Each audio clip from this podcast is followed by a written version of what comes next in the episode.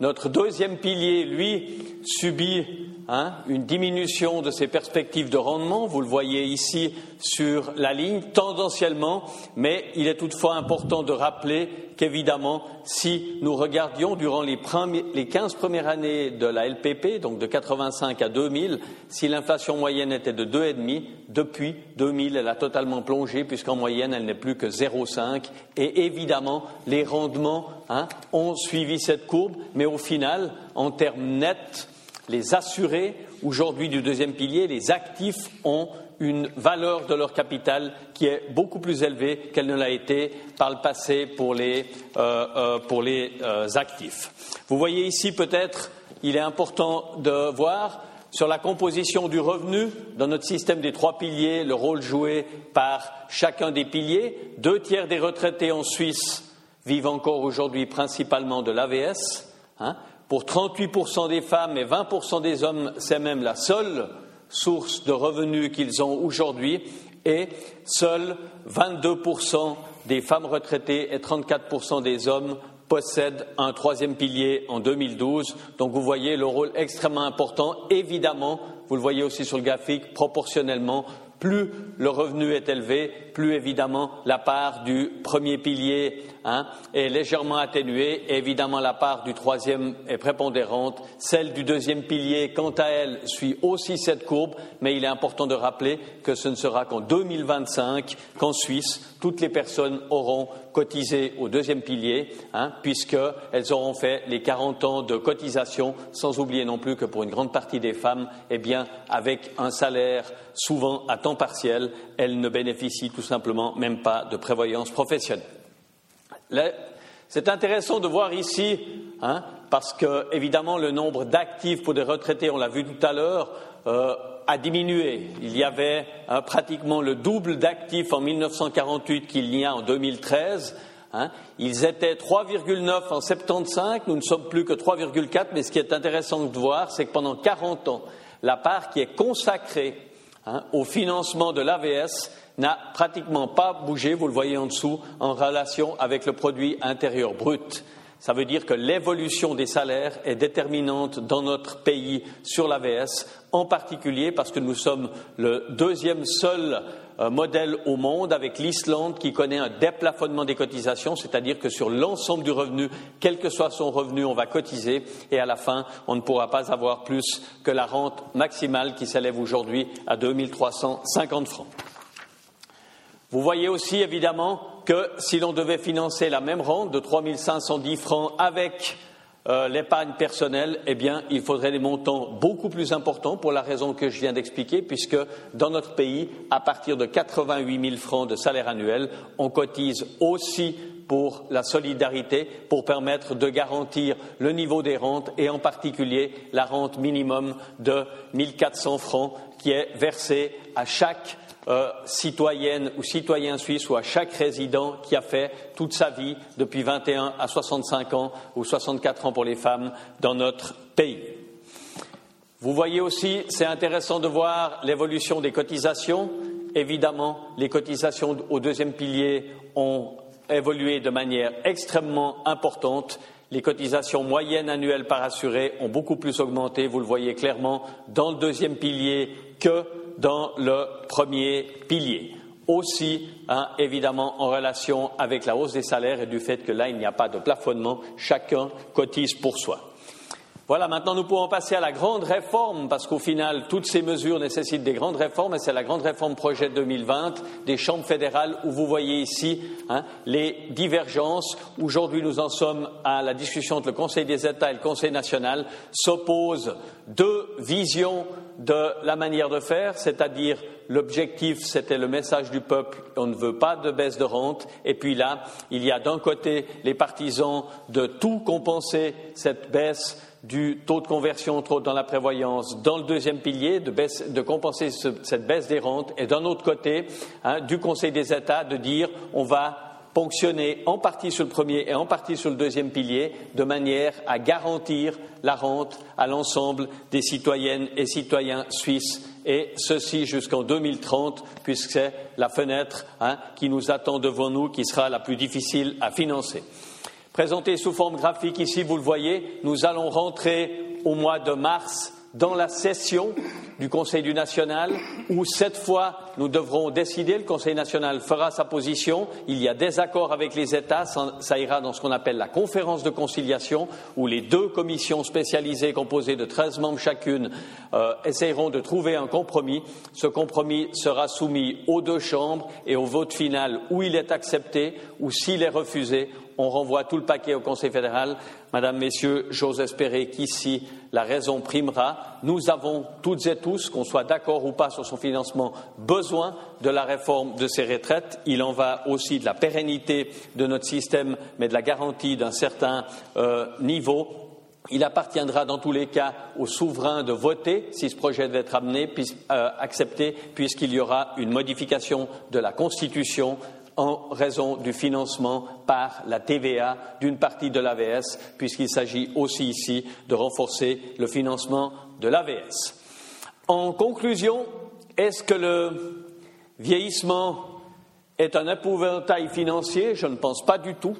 Nous sommes convaincus qu'il s'agit simplement d'un progrès de la civilisation. Les gens vivent plus longtemps, en meilleure santé, mais ça nécessite des réponses appropriées est proportionnée dans un monde, malheureusement, à la recherche de réponses simples à des questions complexes.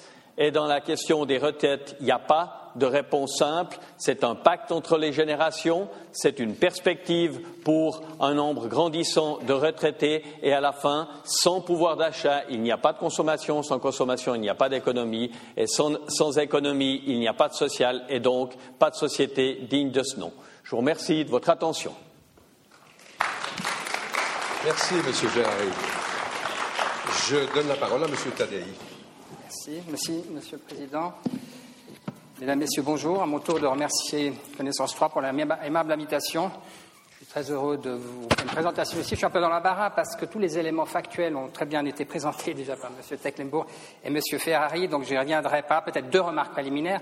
La première, par rapport à tous ces chiffres hein, qui sont avancés, il y en a un qui, qui reste toujours euh, quelque part dans, dans, ma mémoire, qui est celui qui dit qu'en 2015, en 2015, pour la première fois en Suisse, on a eu des gens, il y a eu plus de gens qui ont fêté leur 65e, anniversaire que leur 20e anniversaire. Je trouve ça, ce, chiffre assez, symbolique et assez fort.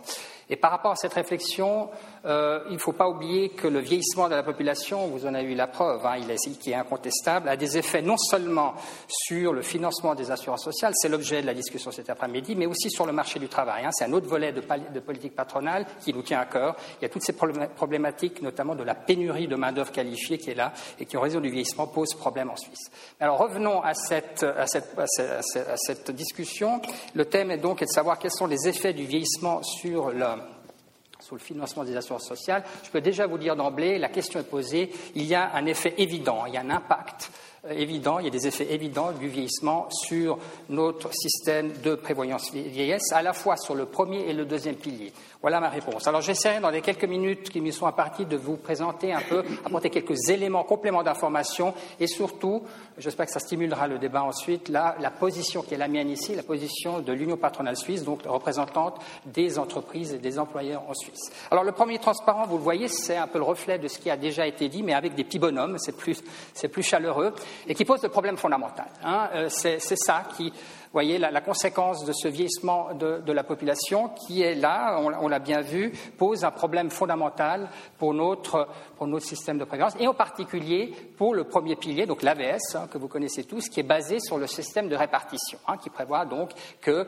les cotisations qui sont faites par les rentiers soient immédiatement aussi euh, prévues et versées aux, rentiers. Donc il y a cet élément, ce principe de solidarité qui est à la base de ce premier pilier, qui est là, qui est important. Et il y a aussi quelque chose dont on oublie souvent de mentionner, qui est un équilibre. Donc il y a un équilibre sous-jacent du système de l'AVS qui a été introduit en 1948 et qui prévoyait, hein, il y a à peu près 70 ans, Vous l'avez vu l'exemple, à l'époque, nous avions un équilibre qui permettait le financement, qui prévoyait que pour, pour 6,5 actifs, il y avait un retier. Voilà la, la, proportion, l'équilibre qui était là il y, a, il y a quelques 70 ans. Alors vous voyez qu'il déjà en 2010, où il y a, il y a vraiment un glissement, une sorte de, de, de, de transformation silencieuse et profonde qui s'est faite. Il y a quelques années, on était, le rapport n'était que de 1 rentier pour 3,7 actifs. Et puis, les prévisions, ce sont des prévisions officielles. En 2040, comme vous pouvez le constater, on aura un rentier et deux actifs. Tout ça pour dire que le système qui avait été envisagé en 1947 pour un équilibre 1, 6,5 n'est plus valable aujourd'hui, il le sera encore moins dans quelques années. Donc l'équation qui a été prévue à l'époque, les paramètres de l'équation sont en train de changer et ils vont encore changer. Donc pour le dire autrement, le système actuel n'est plus en mesure, je parle de l'AVS, de répondre aux défis démographiques qui sont les nôtres. Euh, il y a donc besoin, et c'est la conséquence que nous tirons, nous, Union patron de la Suisse, une nécessité, je dirais, impérieuse de le réformer. Donc ça, c'est le premier constat que nous pouvons faire aujourd'hui. Il y a absolument nécessité de réformer cette cette AVS, à laquelle nous, nous, il y a une symbolique très forte en Suisse, mais il faut absolument là, faire, vraiment, il faudrait qu'on introduise une, une, cure de jouvence pour cette AVS pour pouvoir la pérenniser. Voilà, ça c'était la première remarque. Deuxième transparent, on est toujours dans l'AVS, le premier pilier. Alors là, vous avez des chiffres très clairs hein, qui montrent l'état de la situation et qui montrent très clairement que la situation à l'heure actuelle, elle est préoccupante. Vous n'avez que deux chiffres. Vous avez tout d'abord la, première information, vous le saviez peut-être, en 2014, euh, là, on a un point d'inflexion pour la première fois. L'AVS affichait des chiffres rouges. Hein, on est dans les déficits. C'était en 2014, donc il y a deux ans. Et vous voyez qu'en 2015, le déficit s'accroît. Hein, en 2014, on était dans les 400 millions. En 2015, nous avons un résultat négatif de 579 millions. Donc tout ça pour dire qu'il y a un point d'inflexion qui, est apparu en 2014 et il y a une tendance qu'on peut appeler déjà lourde, hein, on le sait, qui va malheureusement, et vous voyez c'est le troisième élément de l'information, ce sont des, projections de l'Office des assurances sociales. Si rien n'est fait, le déficit avoisinera les 7,5 milliards. Donc, on passe donc d'une situation qui est aujourd'hui préoccupante à une situation qui sera, à l'horizon 2030, alarmante. Voilà la situation. Donc, un élément supplémentaire qui nous pousse à vraiment réformer le système de l'AVS. Voilà. Alors la, première question qu'on pourrait se dire, ou le premier élément de réponse, c'est que faire pour résorber ces déficits qui sont là et qui vont s'accroître? Alors d'un point de vue très théorique, hein, on verra après dans la discussion, on peut, y a, il y a trois possibilités, trois scénarios qui s'offrent à nous. Le premier, c'est de dire on réduit, on réduit les, rentes. Pourquoi pas? C'est simple, on réduit les rentes. Hein. vous êtes tous rentiers. Décision qui serait prise à Berne, réduction des rentes. Alors ça, c'est de la pure théorie. Fort heureusement, je dirais, en Suisse, pour deux raisons principales. Le premier, c'est qu'il y a un mandat constitutionnel, hein, donc on ne respecterait pas. Et deuxièmement, on a encore vu les résultats hier, on a une démocratie directe suisse forte hein, euh, qui fait qu'il serait inimaginable de réduire la rente. Donc ça, c'est le premier euh, scénario qui, se présente, mais qui n'est pas réalisable.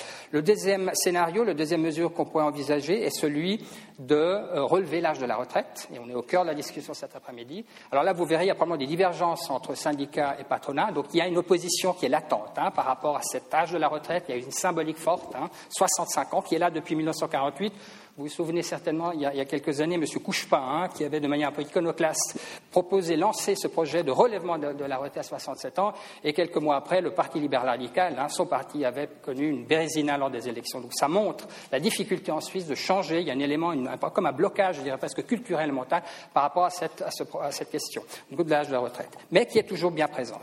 Et la troisième, euh, la troisième voie qui est envisageable est celle de l'augmentation du financement des cotisations.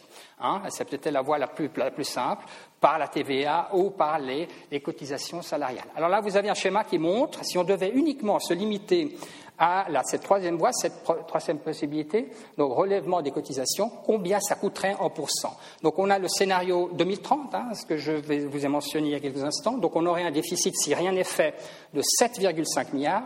Alors si on veut résorber, si on voulait résorber ce déficit, il faudrait en point de TVA relever la TVA de 2,2% et en pourcent de la masse salariale en plus cumulatif 1,7. Donc vous voyez ce que ça signifie. Peut-être que pour vous, ça ne dit pas grand-chose, mais ça signifierait qu'on aurait, au niveau des perdants, en ce qui concerne la TVA, on, serait, est tous des consommateurs, donc c'est un relèvement de la TVA qui, qui est aujourd'hui à 8% et qui passerait à 10,2%. Et au niveau des cotisations salariales, 1,7, c'est quand même énorme hein, pour les entreprises suisses euh, euh, dans le contexte actuel, hein, de grande féroce concurrence internationale, ce serait vraiment pas du tout acceptable et pour la, la compétitivité de nos entreprises. Voilà, c'était juste quelques réflexions pour montrer la difficulté de l'opération. Euh, voilà.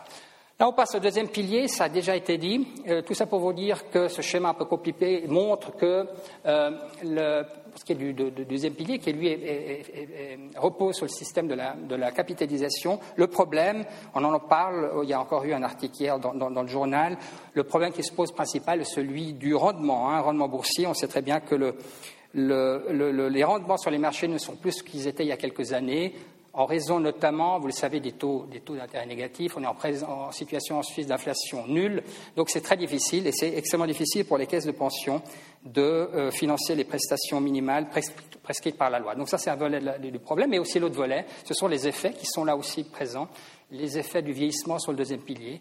Euh, c'est un effet quasiment mécanique. Hein. Euh, le capital individuel qui été épargné doit bien sûr, vieillissement de la population oblige, durer plus longtemps. Donc il y a aussi un effet sur le deuxième pilier. Donc, en résumé, le vieillissement de la population a des effets à la fois sur le premier pilier, l'AVS, et le deuxième pilier, ce qui implique, et ça confirme ce que j'ai dit en introduction, la nécessité d'une réforme d'envergure.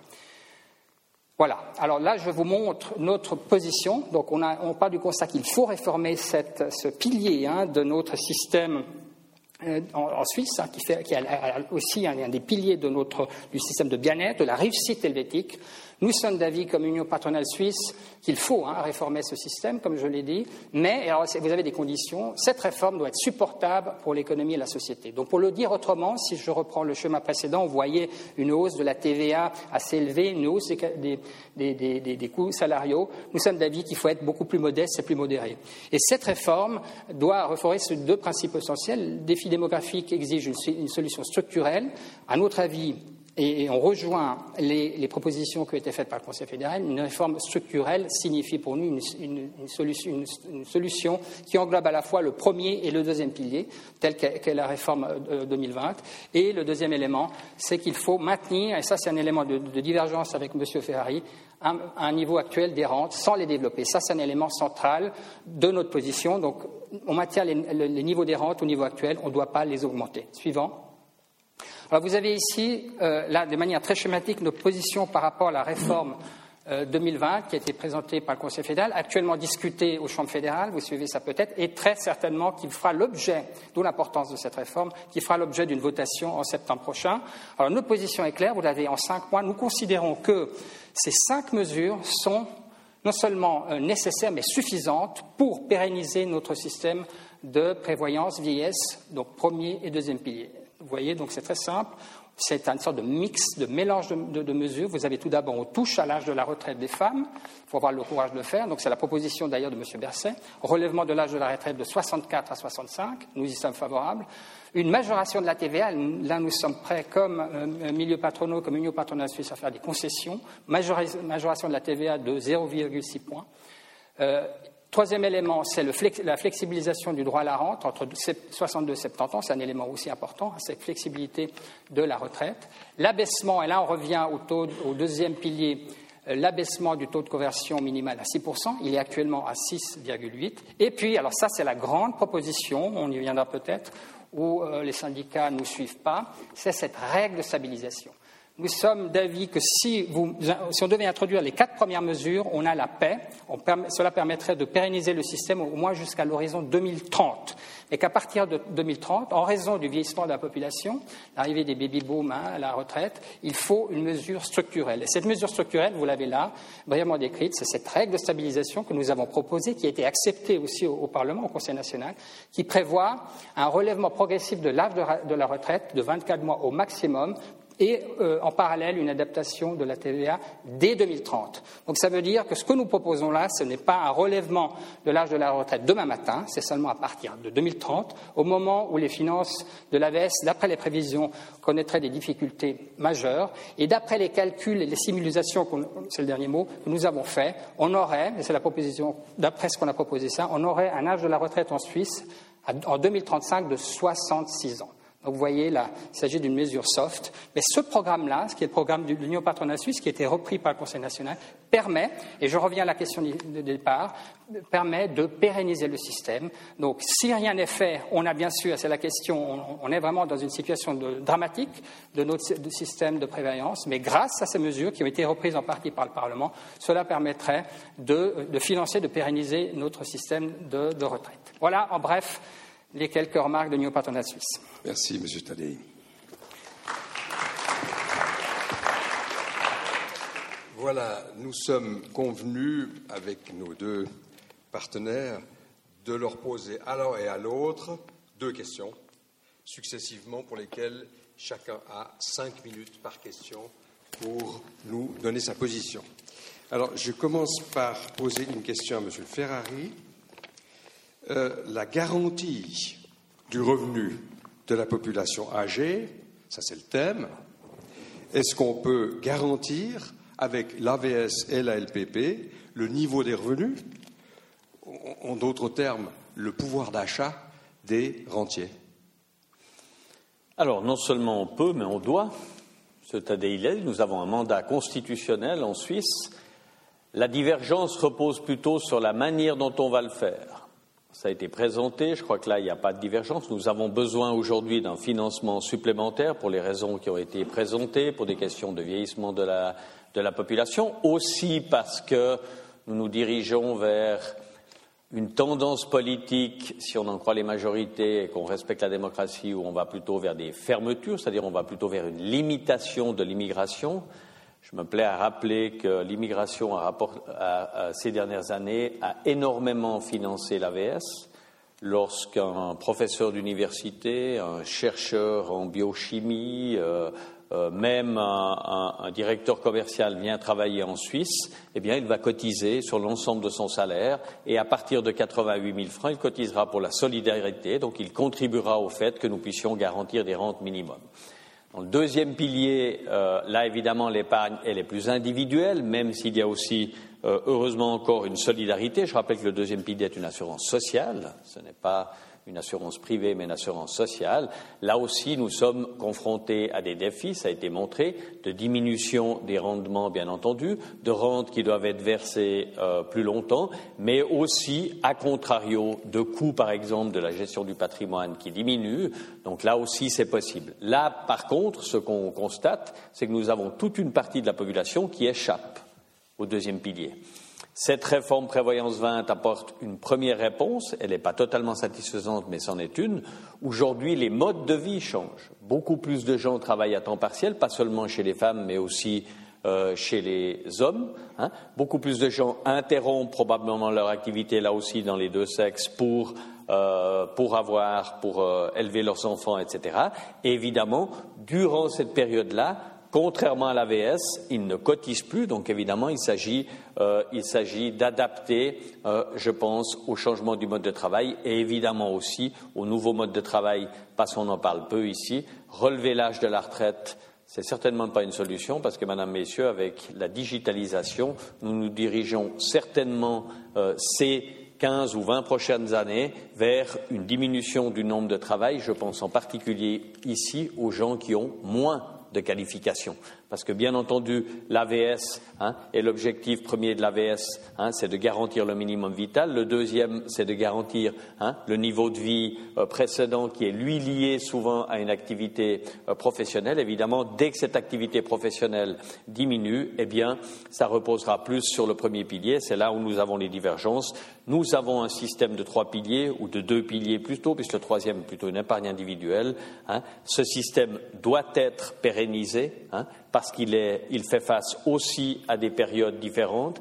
Évidemment, la solidarité est plus forte dans le premier que dans le deuxième, mais je rappelle quand même, dans le premier pilier, contrairement à ce qu'on dit, il n'y a pas que la question de l'actif versus euh, le nombre de retraités, il y a évidemment la question de la masse salariale qui est déterminante. Hein des hausses de salaire en Suisse, hein, elles permettent de financer évidemment de manière beaucoup plus solidaire hein, les rentes. Donc moi j'ai l'intime conviction qu'on peut hein, maintenir ce niveau de rente. D'abord on doit, c'est marqué dans notre Constitution, il s'agit maintenant de prendre les mesures, relever l'âge de la retraite Hein. Ce n'est évidemment pas garantir les rentes, c'est le plus grand risque de transférer des coûts, hein, parce qu'à la fin, ces gens, euh, nous, ne sommes pas euh, euh, dans des pays comme les États-Unis où on accepte que des retraités finissent sous les ponts. Chez nous, on part du principe que les gens à la retraite ont droit de vivre dignement. Cette dignité-là a un prix. Nous sommes plus nombreux à partir à la retraite. Il faudra donc, pendant une certaine période, affronter ce coût, mais vous voyez aussi, et on le voit, hein, à partir de 2030,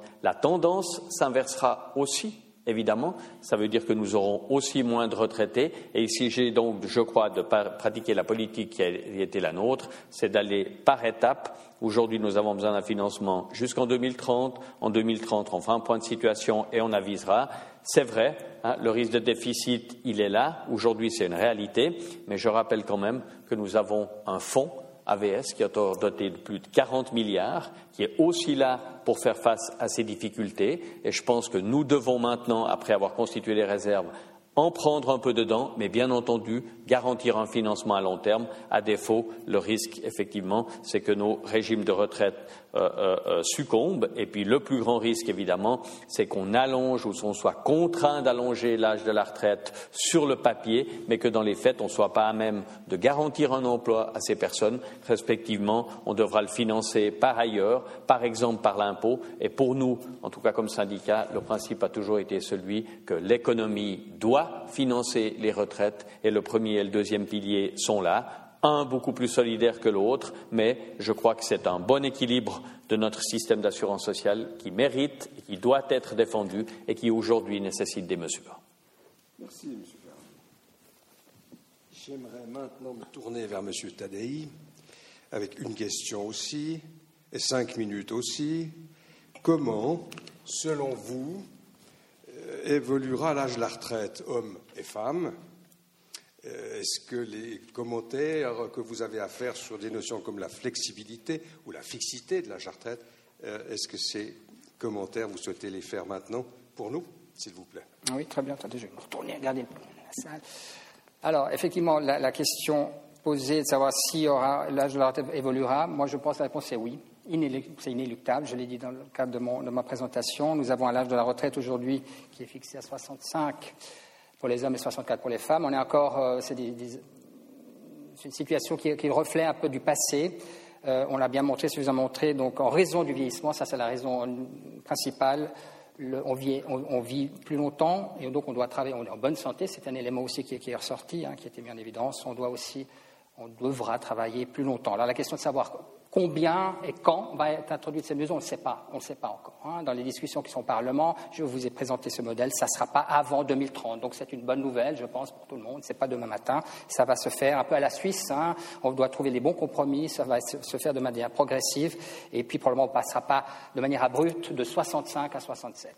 Ce qu'on peut dire, c'est que donc il y a ce défi démographique. Ça, c'est la cause principale. On est obligé. Je pense que si on veut aboutir à une réforme qui soit qui passe aussi le cap, le cap de la votation populaire. Vous avez vu hier hein, l'échec d'une votation qui ne reposait pas sur le compromis. Il est nécessaire qu'on ait, dans le cadre de cette réforme structurelle, une sorte de euh, symétrie des sacrifices, que ce ne soit pas seulement les entreprises, pas seulement les salariés, pas seulement les consommateurs qui soient, qui soient touchés, mais qu'il y ait une symétrie. Et la symétrie passe aussi quelque part par le, un relèvement de l'âge de la retraite. Donc ça, c'est un autre élément. Marché du travail aussi, il faut, M. Ferrari l'a rappelé à plusieurs reprises, hein, on, revient à une votation qui est, connue par tout le monde, hein, la fameuse votation du 9 février 2014, qui fait qu'en Suisse, nolens volens, euh, les, décisions ont déjà été prises.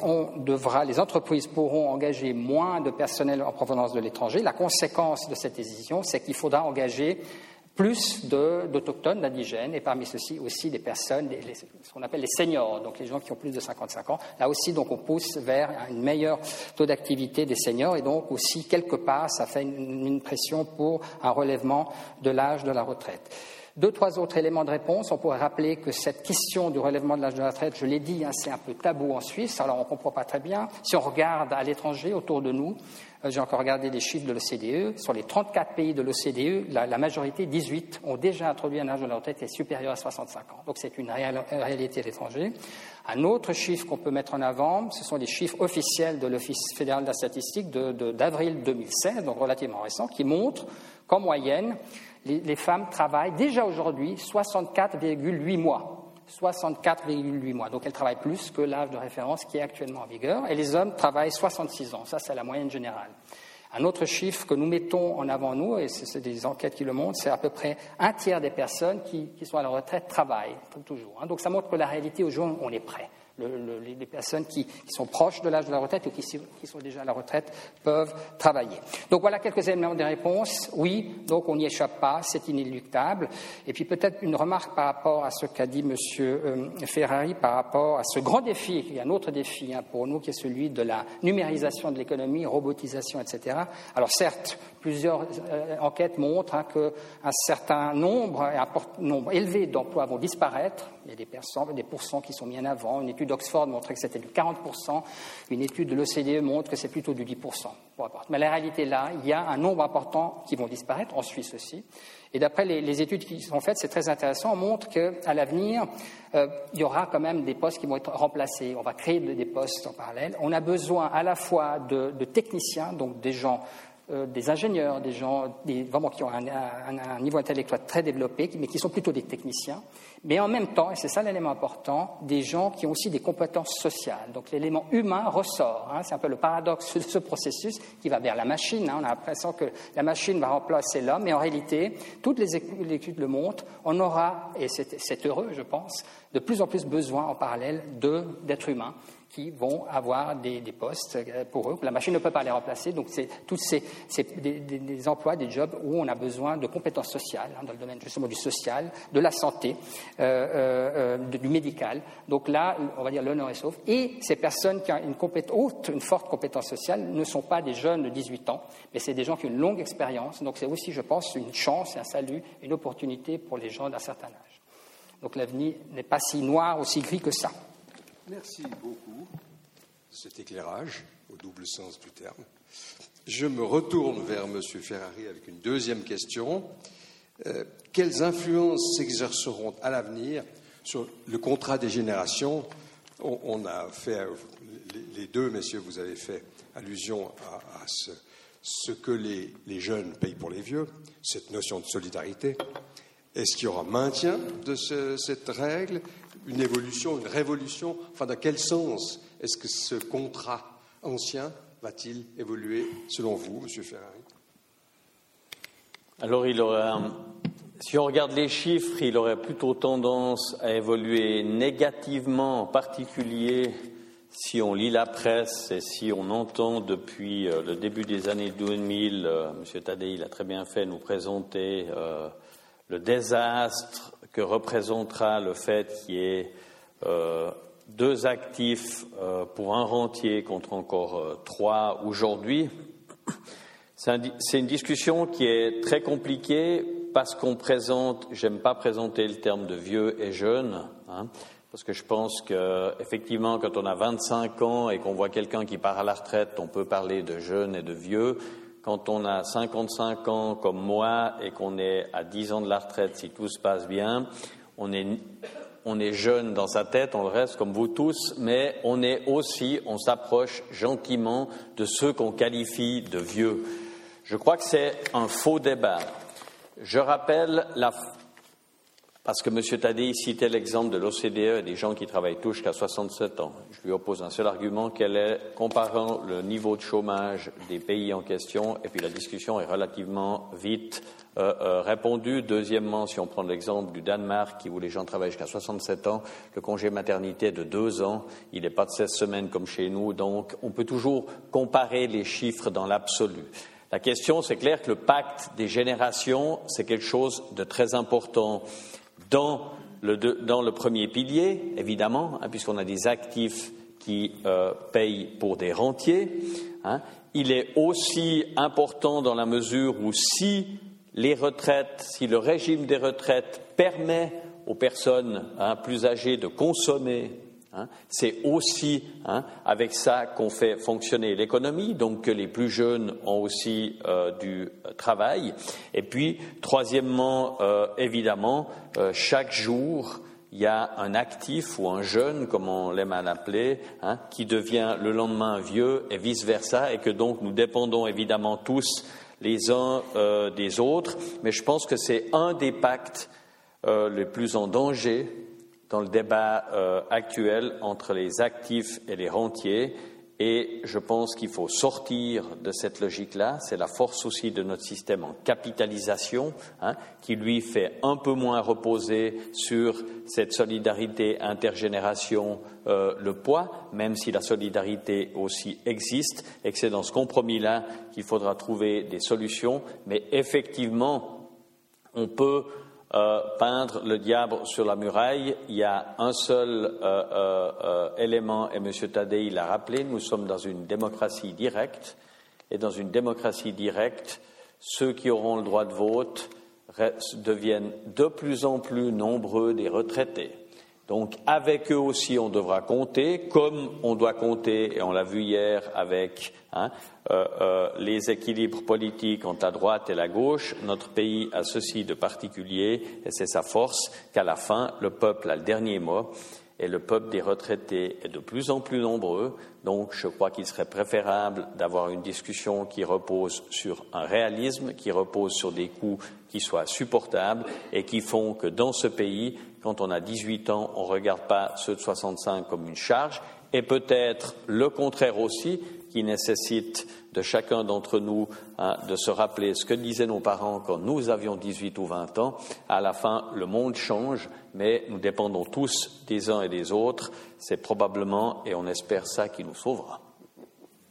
Merci, M. Ferrari, pour ce début de, de conclusion, puisqu'au fond, je pose la même question à M. Tadei c'est une manière de, jouer le ping-pong. Oui, euh, donc je vous laisse la parole. Oui, au fond, je ne peux que peut-être répéter, mais en disant différemment les choses qui viennent d'être dites par M. Ferrari. Tout d'abord pour dire que, euh, de notre point de vue, le système euh, de, de, prévoyance vieillesse en vigueur est un système qui, qui, fonctionne, qui a fait ses preuves, un système en trois piliers. Euh, qui, qui, fait, qui, un mélange hein, entre le, principe de la solidarité et le principe un peu de, de, l'individualisme, l'épargne individuelle, c'est le deuxième pilier. Donc c'est un système qui a fait ses preuves. Alors on le voit depuis quelques années, euh, le système connaît des difficultés financières. Il faut l'adapter. Il faut le réformer, en tout cas pas le bouleverser. Alors ça, c'est une position très claire qui est la nôtre. Nous sommes euh, très fiers hein, de ce système en tant que Suisse aussi qui nous est envié à l'étranger. Ce système fonctionne, il faut le maintenir. Donc le, le, premier pilier qui est fondé sur cette solidarité entre actifs et rentiers, qui est le socle Hein, qui est vraiment le socle de ce, système, doit être maintenu, doit juste être transformé. La seule condition, et je l'ai dit dans mon exposé, il, faut, être dans les, dans les mesures qui sont prises, il ne faut pas trop charger le bateau, hein, il faut prévoir des mesures qui soient supportables à la fois pour la société et pour l'économie, et c'est ce que, euh, en, tout cas, euh, en tout cas, à voir les, décisions qui sont prises au Parlement ces derniers temps, je pense qu'on peut, dire qu'on va dans la direction. Donc la, réponse à la question, c'est de dire euh, réformer, oui, mais pas, pas de révolution, hein, c'était votre question, et l'avenir de, ce, système de prévoyance, je pense que si on devait refaire ce, débat dans 20 ans, euh, je pense qu'on aurait encore, on aura encore ce système de trois piliers et encore surtout ce, ce premier pilier hein, qui est fondé sur la solidarité. Merci, donc on peut prendre rendez-vous. On prend rendez-vous déjà. on sera tous à la retraite. avec plaisir. Donc on fera le nécessaire pour une prochaine intervention dans 20 ans. Voilà, mesdames et messieurs, de quoi jeter euh, un peu de clarté peut-être sur ce thème complexe, ça a été dit et redit. Euh, je remercie à ce stade déjà nos deux partenaires, et puis je me tourne vers vous, mesdames et messieurs, qui avez peut-être des questions à leur poser, et à ce moment-là, ça sera hors euh, timing, je vais les laisser, ces messieurs, non pas se battre, mais, mais, mais agir au gré de vos questions. à qui est-ce que nous passons un micro dans la salle. Alors, il y a au cinquième rang, au centre, Aurélien, vous avez vu?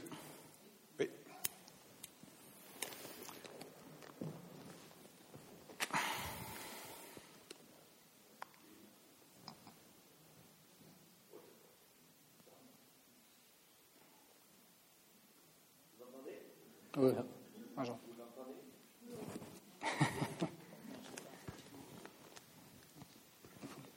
Alors, faut peut-être prendre celui-là.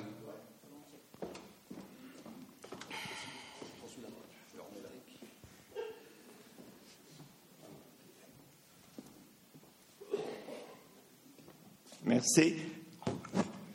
Tout d'abord, j'aimerais vous remercier pour votre excellente présentation. Ma question concerne l'âge de la retraite. Certains commencent à travailler vers 16-18 ans, d'autres commencent à travailler entre 25 et 30 ans. Pourquoi ne pas considérer, au lieu d'un âge de la retraite fixe, un nombre d'années de travail avant d'avoir droit à la retraite? Et dans le même genre de questions sur la retraite, pourquoi ne pas envisager aussi une prise de la retraite de façon progressive, c'est-à-dire en passant de 100% de travail à 50% de travail Merci. Alors, il y a deux aspects à votre question. Bah, je, lance Monsieur, monsieur Tadei, et puis M. Ferrari rattrapera. Alors, la première question par rapport à la retraite, au fond, c'est la retraite flexible, progressive. Hein. Là, je suis, alors, un, je suis d'accord avec vous, nous sommes d'accord. Dans le projet du Conseil fédéral actuellement discuté au Chambre fédérale, j'avais un transparent, il est prévu, hein, 62 septembre. Donc ça, c'est prévu, c'est une bonne chose. après, il faut voir les détails. Hein. Moi, je représente ici aussi un secteur qui est celui de la construction, qui a une retraite à, 60 ans. Hein. Donc c'est aussi, selon les secteurs, il faut voir, hein, des, des, métiers pénibles et d'autres. Donc il faut être pragmatique, je pense, sur cette question. Euh, donc on n'est pas des idéologues hein, qui veulent à tout prix relever l'âge de la retraite pour tout le monde à 67. Hein, la position est très claire. Par rapport à la deuxième question, qui est très intéressante, on en parle peu, mais là on fait le lien avec le marché du travail, hein, ce problème de pouvoir garder en emploi des seniors qui sont compétents, qui ont l'expérience et qui sont vraiment un, bien précieux pour l'entreprise. Alors il y a des exemples qui existent déjà. Il y a l'exemple notamment de la Migros qui a introduit ce qu'on appelle la retraite en arc, hein, qui prévoit justement, à partir, ça se fait de manière individualisée, euh, que certains collaborateurs, euh, en accord avec l'employeur, peuvent, à partir, on va dire, de 60 ans, réduire leur temps de travail, réduire leurs responsabilités et donc réduire leurs coûts pour l'entreprise. Parce que le problème, et vous le savez mieux que moi, le problème aussi pour l'emploi, des, on va dire, des seniors, des personnes âgées, c'est qu'elles coûtent plus en termes de salaire et surtout de deuxième pilier. Hein. Alors il y a des, solutions qui sont maintenant envisagées, on le voit de plus en plus. Ça, c'est toujours comme ça, c'est les grandes entreprises qui commencent, mais je pense que ça va être pris par, aussi par les, par les PME. Donc il y a différents modèles qui, existent déjà et qui fonctionnent et qui vont tout à fait dans la direction que vous venez soulever. Donc ça existe, donc on réduit effectivement progressivement. Mais je pense là aussi, il faut être pragmatique, ça dépend de, l'entreprise, de son, secteur d'activité, de la taille aussi. Hein. Mais ça existe et nous la soutenons en tant qu'Union patronale suisse. Merci, Monsieur Ferrari. Oui, alors concernant les années de cotisation, cette bonne remarque. Je fais partie de ceux qui, s'ils partent à 65 ans, auront cotisé pendant 48 ans. Hein, parce que j'ai commencé à cotiser le 1er janvier de mes 17 ans et en fin d'apprentissage. Je ne suis pas le seul, évidemment, il y en a probablement d'autres dans cette, euh, dans cette salle. Si on rajoute encore deux ans, ça veut dire que j'aurais cotisé 50 ans.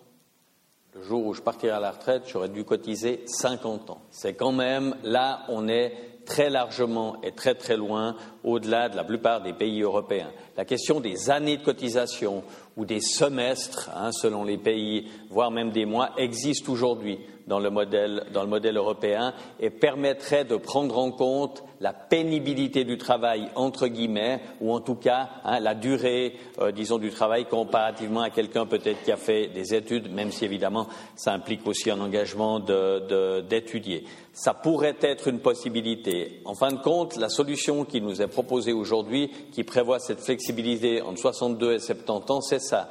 La question, c'est de savoir à partir de quand je peux bénéficier d'une retraite. Et je pense, et j'ai l'intime conviction, que les Suisses restent attachés à cette logique, que des solutions de branche, ça a été dit, hein, existent, d'entreprises existent, Bien entendu que quelqu'un qui a commencé à travailler activement ou disons qui a commencé à entrer dans le marché du travail et, être sous contrainte à 28 ou 30 ans, peut-être qu'il continuera volontiers jusqu'à 66, 67 ans. Hein. Cet ajournement de la rente, ce sera possible jusqu'à 70 ans, mais à la fin, c'est de dire à partir d'un âge donné, je choisis librement de partir et je bénéficie d'une rente, parce qu'encore une fois, on peut augmenter l'âge de la retraite, mais est-ce qu'on est à même d'offrir l'emploi à ces gens. Et le constat qu'on fait, c'est que les gens qui sont à même de travailler plus longtemps sont aussi souvent ceux qui ont des revenus plus élevés, qui ont eu l'occasion d'avoir peut-être un deuxième pilier qui sera euh, plus confortable et qui leur permettra de euh, mieux vivre. Je crois que cette réforme-là, elle a l'intérêt dans ce sens où elle dit, on parlera maintenant d'âge de référence de 65 ans avec une flexibilité avant ou après Je rappelle qu'en Suisse, dans notre AVS, de 18 à 21 ans, nous cotisons entre guillemets dans le vide, mais ça permet aussi, si tout d'un coup on quitte le pays pendant deux, trois ans, hein, de pouvoir ensuite compenser euh, pour quand même avoir droit à une rente pleine et entière. Voilà, je pense que les pistes, elles existent. Je répète, nous avons un système qui permet beaucoup de flexibilité déjà, hein, qui sera un petit peu ajusté. La question plutôt, elle est de notre point de vue dans le deuxième pilier, où là on a encore une grande partie des salariés qui sont exclus de cette couverture d'assurance. Et là, je pense que sans euh, mesure, on va dans ce sens-là, et sans révision après celle-ci de nouveau de la LPP, on sera confronté à terme avec des difficultés. Vous le voyez, notre problème aussi avec Uber, avec des gens aujourd'hui qui déploient une activité économique et qui ne sont pas soumis à charge sociale. Ça, c'est évidemment quelque chose qui nous mine. Nous avons la chance d'avoir une assise solide hein, de notre AVS. En Suisse, pour échapper aux cotisations de l'AVS, c'est quasiment exclu. Le nombre euh, hein, de, comment vous dire, d'exceptions sont extrêmement restreintes, mais c'est aussi ça qui fait que notre système est solide et qu'il y a encore 40 milliards dans les réserves. Merci, M. Ferrari. Est-ce qu'il y a d'autres? Il y avait une question là, sur la, la gauche de la salle, monsieur. Oui, euh, merci de toutes ces informations. Euh, J'aimerais juste proposer peut-être d'élargir un tout petit peu le, débat. Il me semble que le phénomène d'allongement de la vie a toutes sortes de conséquences qui vont au-delà de, des questions euh, AVS et, et, de la retraite. Je m'explique et je donne quelques exemples. Actuellement, on le sait par programme euh, national de recherche, n'est-ce pas, que les, parents retraités font faire à la société une économie de 2 à 3 milliards en prenant en charge les enfants, euh, leurs petits-enfants, au niveau de leur éducation et, et, du gardiennage. Deuxièmement, cette même enquête a montré qu'on fait une économie entre 3 à 4 milliards, enfin c'est la, la génération sandwich, qu'on appelle ainsi, euh, celle qui se situe, disons, entre 55, 65, 70, qui prend en charge des parents très âgés. Donc, si on veut, on assiste quand même sur ce plan à un changement euh, des relations et des responsabilités entre les générations, n'est-ce pas? C'est clair et dont il faudrait tenir compte aussi par rapport à la question euh, du paiement des retraites. La deuxième chose que j'aimerais dire, ça va dans le sens d'ailleurs de, l'intervention de, de, tout à l'heure, est-ce qu'il ne faudrait pas aussi tenir plus largement compte des changements qui s'opèrent dans les biographies? On l'a dit, on entre plus tard dans le monde du travail. Ce n'est pas le cas de tous. J'abonde tout à fait dans le sens de l'idée de flexibilité pour tenir compte de ce fait. Mais il y a d'autres changements qui sont en cours, à savoir de plus en plus de gens qui réclament d'avoir une période d'interruption du travail, de sabbatique. C'est-à-dire qu'on va de plus en plus devant des, itinéraires personnels différenciés. Et est-ce qu'il ne faudrait pas, dans cette perspective, un peu euh, pousser au changement des mentalités?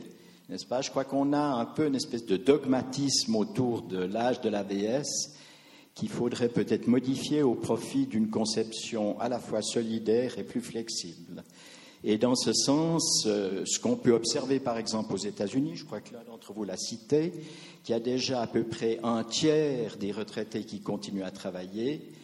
Bon, euh, on le voit peut-être de façon un peu linéaire, mais il y a souvent des gens qui commencent une autre activité. Donc, je peux, je peux oui. vous interrompre Oui. C'est évidemment un, un, exposé tout à fait intéressant, mais je pense qu'il faudrait que peut-être qu'on qu garde. Je m'interromps volontiers. Et, et je, voilà. Et je, je mais si ça peut élargir le débat, je serais très content. que vous avez ah, ouverte, monsieur, que je pense que nos deux, nos deux partenaires vont pouvoir se ruer dedans. Je, je laisse monsieur Ferrari se ruer d'abord, mmh. et puis ensuite monsieur Tadei. Bon, ce que, vous dites, ce que vous est juste. Je rappelle que la prise en charge des parents a été intégrée dans la dixième révision de l'AVS, puisqu'il existe maintenant des bonifications hein, pour euh, les personnes qui, prennent en charge euh, leurs parents ou un proche Donc ça, c'est quelque chose qui a été aussi, dont on a tenu compte, mais en termes de quotité de rente et pas en termes d'âge de rente, mais quand même, c'est quelque chose qui est reconnu. C'est d'ailleurs un des éléments qui permet aussi à la recherche hein, euh, dont vous avez parlé de fournir, euh, quelques données. Sur le parcours, sur le parcours professionnel avec euh, période sabbatique et autres, je vous donne 100% raison. C'est un d'ailleurs un des grands problèmes de notre régime du deuxième pilier aujourd'hui, c'est qu'il ne prend pas en compte cet aspect-là. Hein. Euh, maintenant, on va y venir en admettant que la, que la révision, que la révision euh, euh, fonctionne. C'est effectivement le fait que si j'interromps ma période, eh bien, généralement, je ne peux plus cotiser. Hein, c'est-à-dire où je peux cotiser comme avant et je vais devoir cotiser hein, comme mon employeur seulement si ma caisse de pension le permet. Donc évidemment, je vais avoir un trou. Ça favorise pas. Respectivement, si je prends une période sabbatique hein, en tandem avec mon épouse pour m'occuper de mes enfants, eh bien, vous avez exactement le même phénomène. Et dans ce sens-là, vous avez certainement raison. Mais quand même, l'idée qu'on puisse prendre sa retraite entre 62 et 70, répond en grande partie à ce phénomène. Où elle y répond pas souvent, c'est comment on peut maintenir sa couverture. Hein. comment on va pouvoir maintenir cette couverture et pour ouvrir le débat aussi, on oublie d'en parler, on n'en a pas parlé aujourd'hui, c'est les prestations complémentaires parce que les prestations complémentaires de nos régimes d'assurance, en particulier en raison de l'hospitalisation en EMS hein, des familles, pas celles dont vous parlez, mais évidemment les autres, hein, qui doivent se débrouiller toutes seules, les personnes âgées, on a, des coûts qui sont en train d'exploser. Il y a actuellement une révision devant le Parlement qui a pour objectif de restreindre ces prestations. Donc vous voyez, on va plutôt euh, sortir du débat strictement financier. C'est extrêmement compliqué puisqu'à la fin, hein, euh, il faudra quand même servir des moyens, appelons-les rentes, appelons-les comme on veut, des moyens aux gens euh, de vivre. Et je crois que dans ce domaine-là, il y a des progrès à faire, mais je suis convaincu que la réponse, elle est d'abord dans le deuxième pilier, qui est beaucoup plus flexible, qui est aussi directement prise avec le parcours de vie dont vous parlez, c'est-à-dire la possibilité hein, pour une caisse de retraite d'une entreprise de laisser la possibilité aux gens de rester assurés, de payer. Vous savez encore en Suisse, un des plus grands scandales qu'on a, c'est que si vous perdez votre emploi à 60 ans, eh bien vous n'aurez pas de rente du deuxième pilier, vous aurez simplement un capital à l'âge de la retraite. Hein, puisque notre système ne prévoit même pas la possibilité de rester assuré auprès de sa caisse de pension. Ça aussi, c'est une solution qui est réglée dans le projet qui nous est proposé Prévoyance 2020. Donc vous voyez, il y a des pas qui ont été faits, mais certainement qu'il y a encore énormément de choses à faire dans le sens, effectivement, des, carrières euh, euh, variables, des carrières interrompues. Vous avez absolument raison. Merci. Oui, je peux juste compléter pour dire tout d'abord, je suis d'accord avec lui. On a, examiné ici un, aspect hein, du vieillissement de la population qui est celui des effets sur le financement de, notre prévention vieillesse. Il y a toute une multitude d'autres aspects que vous avez mentionnés. Ce qui est intéressant dans ce que vous avez dit, vous avez mentionné trois éléments. Les deux premiers éléments ont trait à la solidarité entre générations, hein, une, même une, une solidarité inversée par rapport à la celle que j'ai présentée. Et troisième élément, c'était donc vous avez mentionné les éléments de la biographie, l'individualisation croissante hein, de nos sociétés avec ces, éléments de, prendre des, périodes sabbatiques. Et là, c'est l'élément individualiste. Donc ça montre la, souplesse que, le système doit avoir. Et notre système actuellement, il a cette souplesse parce qu'il comprend à la fois cet élément, cette dimension de solidarité et d'individualisme. Hein. Donc on couvre, on couvre euh, ces deux dimensions, mais il est vrai qu'il y en a de nouvelles formes de solidarité. Alors, la grande question, il faudra, alors, il faudra voir comment on peut encadrer tout ça. Mais malheureusement, ça, c'est ma réponse aussi, malheureusement, ça ne certainement pas, ça fera pas l'objet de la réforme prévoyance 2020. Hein. Là, vous anticipez déjà probablement, ça sera une réforme 2030 ou encore autre chose. C'est de la musique d'avenir. merci, monsieur. Est-ce qu'il y a d'autres questions euh, auprès de vous, mesdames, messieurs? Euh, ça ne semble pas être le cas. Si vous réfléchissez, j'injecte juste une question euh, pour ces messieurs qui, est de mon creux. Au fond, on, parle d'un deuxième pilier, euh, enfin, on présente le deuxième pilier comme un des, une des sources de financement importantes, c'est une évidence, mais on ne parle pas, ou vous n'avez pas fait de commentaires sur les modalités de gestion du patrimoine du deuxième pilier. La gestion du, premier pilier, c'est relativement clair, relativement simple, mais la gestion du deuxième pilier me paraît utile, pourrait faire l'objet d'un certain nombre de réflexions. Et là, je laisse peut-être M. Tadei répondre et M. Euh, Ferrari euh, contre-répondre. Alors, le grand expert est plutôt M. Ferrari. Moi, ce que je peux dire, c'est que c'est vrai que ça ne fait pas l'objet de, grande réflexion, là, au niveau d'une réforme euh, au niveau du Parlement. Le problème, c'est que fondamentalement, il y a plus de, monsieur Ferrari va me corriger, plus de 900 caisses de pension. Hein. Donc, ce qui sont. Plus, euh, double. Plus encore le double. 1008. Alors, vous voyez la, la, la, la difficulté de. Chacune y va de ces, de ces, ces propositions. Donc, c'est un environnement extrêmement compliqué et complexe. Euh, ce qui fait que c'est difficile, très difficile, en tout cas de mon point de vue, hein, de, de, rassembler tout ça, sur une, de présenter de manière univoque la, la, la situation. Mais M. Ferrari est le grand expert, hein, je le laisse peut-être euh, compléter. Oui. Bon, écoutez, j'ai pas l'habitude de dire que 2 n'est jamais que la somme de 1 plus 1. Donc, où qu'on investisse son argent, à la fin, euh, c'est un jeu à somme nulle. Donc, il y a des gens dans les marchés financiers qui perdent, il y en a d'autres qui gagnent. Dans l'immobilier, vous le savez, si vous êtes peut-être propriétaire d'un bien immobilier autre que le vôtre, hein, on a des locataires, on n'a pas de locataires, ça c'est lié, euh, euh, lié à l'économie. J'ai l'intime conviction qu'on peut, dans notre pays, je l'ai dit hier clairement dans le matin, on peut et on a les outils pour gérer correctement cet argent. Hein, ça donne le tournis. Si on y ajoute encore les capitaux des compagnies d'assurance qui gèrent le deuxième pilier, c'est pas loin de 1000 milliards de francs que nous gérons pour un tout petit pays euh, comme la Suisse, hein, c'est quand, même, euh, euh, quand même des montants qui sont énormes. Cet argent, je vous rassure, euh, il est à 99,9% tout à fait correctement géré. Il y a, comme dans tout euh, système d'argent, des profiteurs et des gens qui trichent. Alors les gens qui trichent, ils ont été relativement peu nombreux en Suisse quand même pour vous dire, notre fonds de garantie, puisque nos rentes sont garanties dans le deuxième pilier en Suisse, a versé euh, les plus mauvaises années des prestations de l'ordre de 130 millions sur 1000 milliards de fortune, ça va. Hein. C'est pas, euh, je veux dire, c'est relativement sûr. Donc, vous voyez, cet argent, il est géré paritairement par des représentants des salariés et des représentants de l'employeur. Je crois que notre modèle est un, est un bon modèle. Il est confronté évidemment à des difficultés, puisqu'aujourd'hui, hein, avec les taux bas. Lorsque j'ai expliqué en aparté, quand j'ai commencé mon activité dans le deuxième pilier en 96, on avait des euh, obligations de la Confédération avec des coupons à 8 ou 9% Aujourd'hui, on doit payer M. Maurer pour hein, lui euh, prêter de l'argent. Hein, donc, ça veut dire qu'on prête, on paye encore pour prêter de l'argent. Donc, le monde a aussi changé de ce côté-là et donc il va falloir gérer ces choses euh, différemment. Mais quand même, Hein. Rappelons-nous, depuis le début de la prévoyance professionnelle en 85, nos capitaux ont rapporté largement plus de 5%. Ces 5%-là, c'est évidemment ni les employeurs ni les salariés qui les ont payés, une partie des salariés quand même qui ont été dans certaines sociétés cotées qui peut-être ont licencié, mais à la fin, ça a été un véritable système qui pendant 30 ans a beaucoup donné. Aujourd'hui, nous affrontons une période qui est un peu plus difficile, mais je l'ai dit tout à l'heure aussi avec moins d'inflation. Ça veut dire qu'il faut rémunérer un peu moins nos assurés actifs et conserver un peu d'argent pour verser nos rentes, mais quand même, les 1800 caisses dont je parlais tout à l'heure en moyenne en Suisse, elles ont aujourd'hui 110% de couverture. Donc ça veut dire que, Madame, Messieurs, aujourd'hui, il y a à peu près 80 à 100 milliards de réserves hein, avant qu'on ait un problème pour verser nos rentes. Donc il faut quand même savoir raison garder hein, et se rendre compte que notre système a bien fonctionné, qu'il peut encore fonctionner, qu'il est perfectible et qu'on doit bien le surveiller, faire attention à, la manière dont on gère cet argent qu'on gère de manière fiduciaire. Mais personnellement, je reste relativement confiant. Évidemment, ce ne serait pas possible si chacun d'entre nous devait gérer sa prévoyance. Ça, c'est aussi un aspect de la solidarité.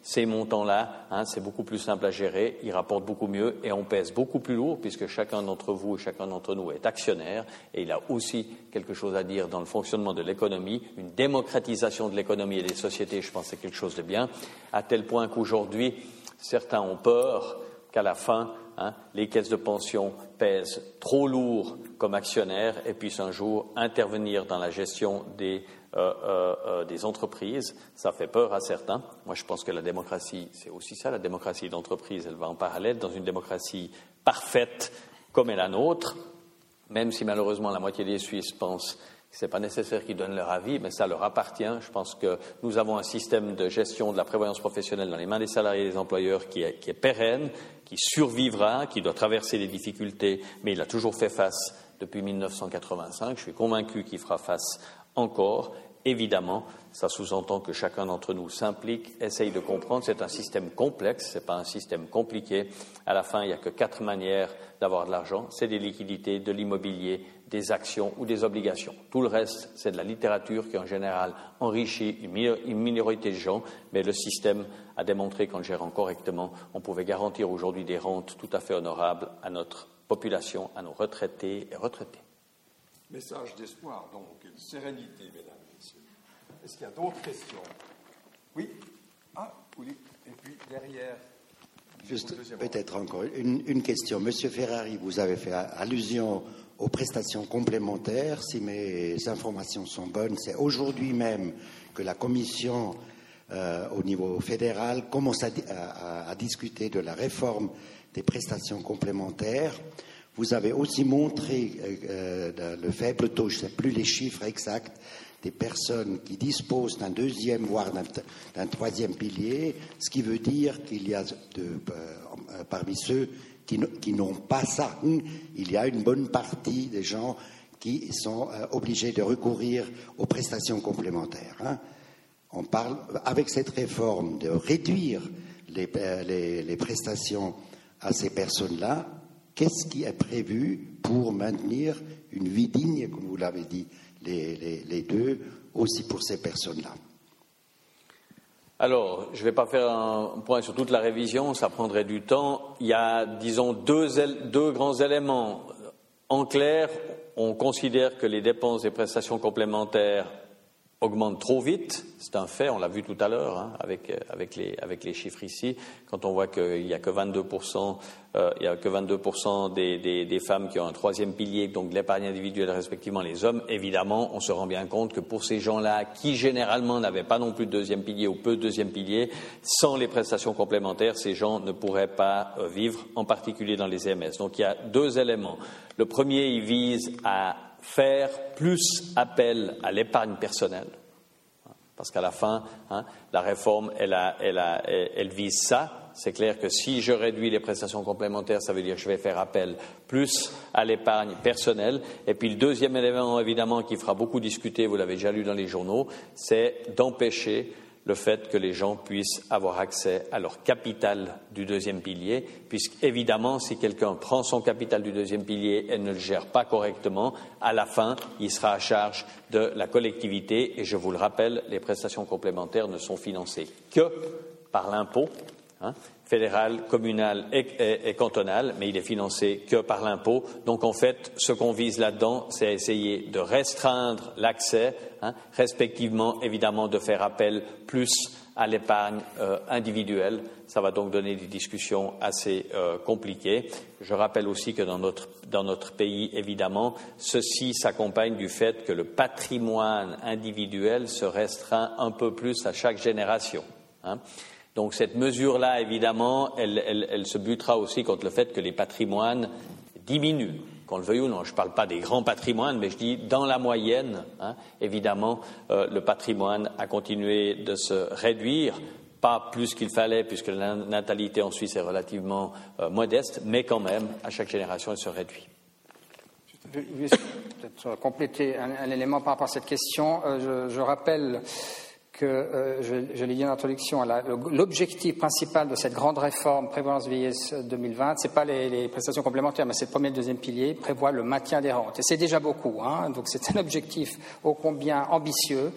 Et si on suit maintenant de près, vous le faites, probablement ce qui était décidé encore récemment en commission du national, on voit que l'objectif, il va être plus ou atteint. On a prévu, notamment pour le deuxième pilier, vous l'avez vu, hein, vu via la déduction, du, de, la déduction de coordination, des mesures ciblées, des mesures ciblées, hein, ce pas des mesures arrosoires, donc elles, vont dans la bonne direction, notamment pour euh, faire en sorte qu'ils viennent en aide aux personnes euh, qui travaillent en temps partiel, donc les femmes, et les personnes, on en parlait il y a quelques instants, les personnes qui commencent tôt leur activité professionnelle. Donc il y a tout un effort qui est fait là, qui est en train de discuter, ce n'est pas encore définitif, mais qui permet, et c'est l'objectif suprême de la réforme, de maintenir les rentes des, assurés. Merci. Voilà, c'était un complément d'information. Euh, juste deux questions, petites, euh, terre à terre. La vieux, paraît-il, coûte cher. Bon. Euh, le coût de la vie augmente graduellement pour nous tous. Hein.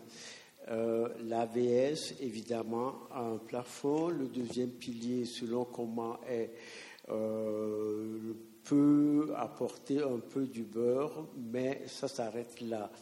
Alors, pourquoi est-ce qu'on n'adapte pas aussi le coût de la vie à ce qu'on octroie aux, vieux Ça, c'est la petite première question. Et la deuxième question est celle-ci. Euh, qu'est-ce que c'est que cette histoire de planifier la maladie des enfants? Qui veut répondre? Personne ne veut répondre. Joker. pardon, excusez. Non, mais je réponds à la deuxième question qui est adressée. Euh, vous référez, alors je précise, c'est donc une, une, interview parue dans le Blick il y a quelques jours de mon directeur, de le directeur de l'Union patronale suisse, avec un gros titre. Vous connaissez le Blick Planifier la maladie des enfants. Alors je dois vous préciser ici qu'il y a un problème de, citation. Donc des citations qui ont été faites sans autorisation et des citations qui été plus ou moins modifiées. Donc c'est la preuve qu'en Suisse, euh, on a au niveau du journalisme, hélas, euh, certains journalistes font preuve de, peu de déontologie. Donc on en a fait les gros titres. Le matin a repris ça ici. Je ne sais pas si vous avez suivi. On a fait un gros, on a fait les gros titres un dimanche. Je tiens à préciser ici que mon directeur n'a jamais dit ça et mon président non plus. Alors voilà, ça fait boule de neige. J'ai encore vu une émission hier soir. Le thème, bien sûr, un thème d'actualité. il y a un peu d'émotion hein, avec les enfants malades à la maison, ces pauvres travailleurs qui doivent prendre des jours de congé. Il y a eu même un licenciement. Hein, cela a fait gros titre. Mais je précise, et c'est important de le dire, hein, mon directeur n'a jamais dit ça. Donc c'est un non-thème pour nous. Malheureusement, ça fait boule de neige. Il y aura même des, suites juridiques. Hein. On a fait appel à un avocat, la haute autorité qui, observe, qui chapeaute un peu le, journalisme en Suisse. Donc il y, aura des suites, des suites légales. Voilà pour le deuxième élément de réponse. Et il y avait le premier élément, c'était le coût de la vie, je crois. Hein. Euh, dire par rapport au coût de la vie? Je peux dire qu'en Suisse, on a malgré les, malgré les apparences, on a un taux d'inflation qui est proche du zéro. Hein. L'inflation est même négative. Hein. Si on regarde, si vous prenez le panier de la ménagère, euh, le taux d'inflation ces dernières années, il est proche du zéro. Voilà, voilà ce que je peux dire par rapport à ça. Alors l'AVS, euh, pour l'instant, les projets d'association que représente M. Tadei seraient autres, mais disons jusqu'à maintenant en Suisse, dans l'AVS, nous avons ce qu'on appelle l'indice mixte. C'est-à-dire que les rentes sont indexées hein, à raison de 50% sur l'indice des prix à la consommation et à 50% sur l'évolution des salaires. D'accord? Euh, Ce qui fait d'ailleurs, c'est intéressant à voir, que si, en fait la quotité représentée par l'AVS est en train de s'éloigner de plus en plus, elle devient de plus en plus faible par rapport à l'évolution des salaires qui, elle, a été plus importante. Mais indépendamment de ça, il y a la garantie d'indexation. Évidemment, ces cinq dernières années, avec une inflation moyenne négative de 0,5%, euh, c'est pas, ça donne même certains euh, euh, gens mal intentionnés verraient bien qu'on applique la déflation sur la rente des gens, mais évidemment, on peut discuter du panier de la ménagère, mais lorsque on reçoit 20 francs ou 30 francs ou 40 francs de caisse maladie de plus à payer, euh, ça sera difficile d'aller les rechercher dans le caddie hein, sur lequel on aurait soi-disant économisé ces fameux 50 francs. Ça, c'est une question évidemment éminemment euh, euh, psychologique. Je peux vous le dire que dans les négociations salariales, c'est très compliqué en période de, hein, déflation, parce qu'évidemment, ça signifie qu'on vous dit oui, mais à la fin, les gens gagnent plus qu'ils ne gagnaient avant. C'est évidemment pas tout à fait comme ça qu'on peut le voir, puisqu'à la fin, hein, si les factures augmentent, et on pense ici en particulier aux caisses maladies, vous lisiez encore ce matin euh, Pierre-Yves Maillard, on part quand même du principe que ces deux dernières années, en 250 et 300 francs pour une famille avec quatre enfants, sont partis Hein, en termes de caisse maladie. Donc cet argent-là, ils n'ont plus dans le porte-monnaie, hein, et donc c'est évidemment une euh, problématique. Dans le deuxième pilier, je l'ai dit tout à l'heure, il n'y a pas d'obligation d'indexer les rentes. Ça fait dix ans que les rentes du deuxième pilier n'ont pratiquement pas été indexées, ou dans très peu de, euh, très peu de caisses, aussi parce que ce système connaît quelques difficultés actuellement, ce qui me fait dire que la solution que préconise l'Union patronale de ne renforcer les retraites que dans le deuxième pilier n'est pas la meilleure idée qu'on ait eue en période de faible inflation. C'est beaucoup plus intéressant d'investir dans l'AVS que dans le deuxième pilier en gardant un certain équilibre. À la fin, il y a deux piliers, c'est pas pour rien, ça doit reposer sur les deux et c'est probablement comme ça que euh, la maison continuera, la maison retraite suisse pourra continuer de vivre. Juste par rapport à ce point important, hein, on n'avait pas entendu les détails, premier et deuxième pilier. Je rappelle ici qu'on euh, a voté en septembre de l'année passée sur une initiative qui s'intitulait AVS, hein, qui demandait un relèvement des, des rentes AVS de 10%, à peu près 200 francs. Et les citoyens, le souverain dit non, hein, ça faut le rappeler. Donc il y a, clairement, c'était du 55%, un rejet de cette proposition. Donc, donc il faut tenir compte dans la réforme actuellement débattue au Parlement. Donc relèvement des, des, des rentes AVS. Merci, messieurs. 40% dit oui, 40% de 200 francs, ça fait 80 francs, on est à 70 francs, vous voyez. Il y a une solution et il y a de la place pour des compromis. On fera la collecte en sortant. Cela étant, rapidement à propos de la garde d'enfants malades, ça n'a pas été évoqué à ma connaissance dans la presse. Je signale que la Croix-Rouge vaudoise offre une prestation qui s'appelle la garde d'enfants malades et que vous pouvez appeler les grands-parents ou les parents le jour même au besoin pour faire garder votre petit si euh, la petite ou le petit a la grippe ou la toux ou je ne sais quoi. La garde d'enfants malades, ça existe. Euh, voilà. Euh, est-ce qu'il y a encore une question? Ce sera peut-être la dernière. Madame. Alors Aurélien, c'est pour la santé.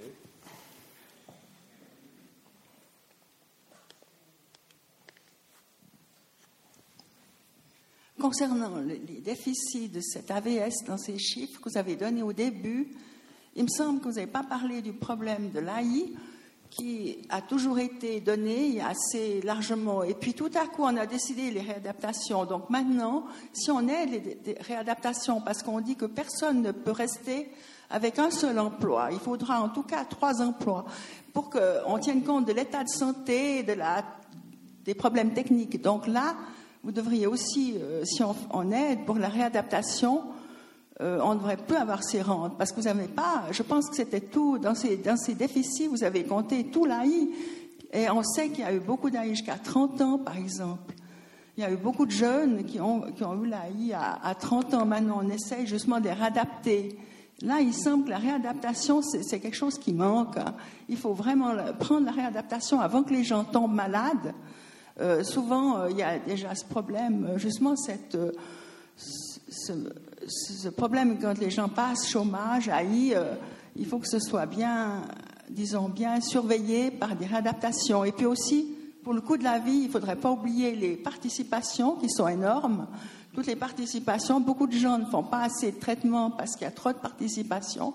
Les frais de dentiste, là, il y a aussi un problème parce que les dentistes, c'est très libre. Donc là, c'est aussi à contrôler.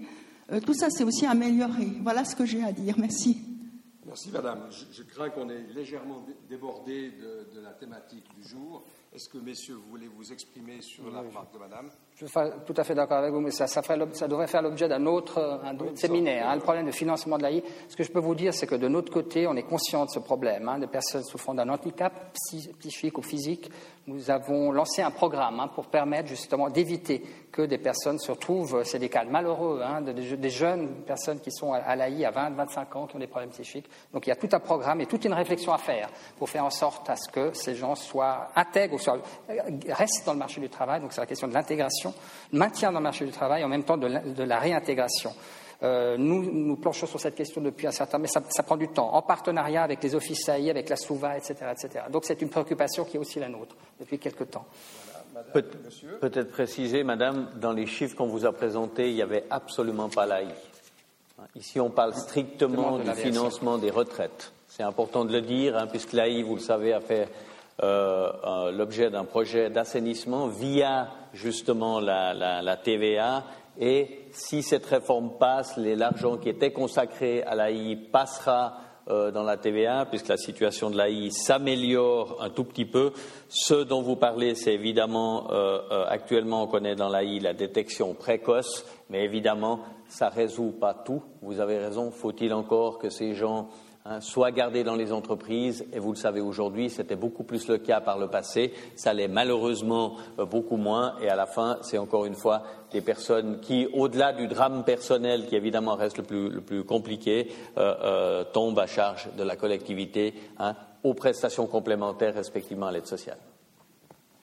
Voilà, mesdames et messieurs, un grand merci à M. Ferrari, M. Tadei, merci de nous avoir ouvert l'esprit, accompagné, informé.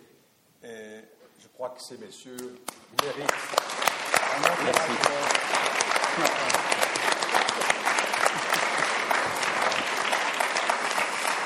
J'aimerais, mesdames, avant que vous ne partiez, vous rappeler que lundi prochain, le professeur Philippe Chastonnet inaugure un cycle de trois conférences qui seront consacrées au changement climatique. Et son propos s'intitulera Changement climatique, quelles conséquences pour notre santé? Voilà, mesdames et messieurs, bonne semaine et à la semaine prochaine.